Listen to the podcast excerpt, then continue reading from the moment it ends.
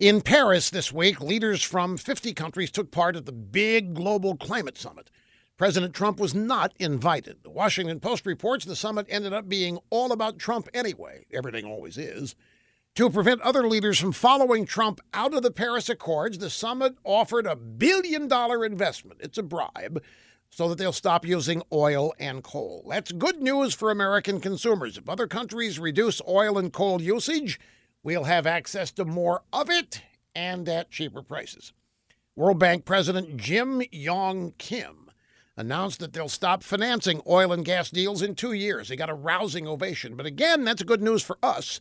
Less competition means more oil and gas deals can be financed right here in the good old USA. Now, a few insignificant figures from our country did show up in Paris Arnold Schwarzenegger, Michael Bloomberg, and professional nobody John F. and Kerry attended. Their message the world will move to cleaner fuels, even if Trump will not pitch in. Good news. We won't be hampered by fake green energy BS, so we'll continue to run rings around the rest of the world. Also, French president awarded multi-million dollar grants to 18 climate scientists, most of them from America, to relocate to France for the rest of the Trump administration. That's not good news. That is awesome news. Where do I send a donation for the airplane tickets?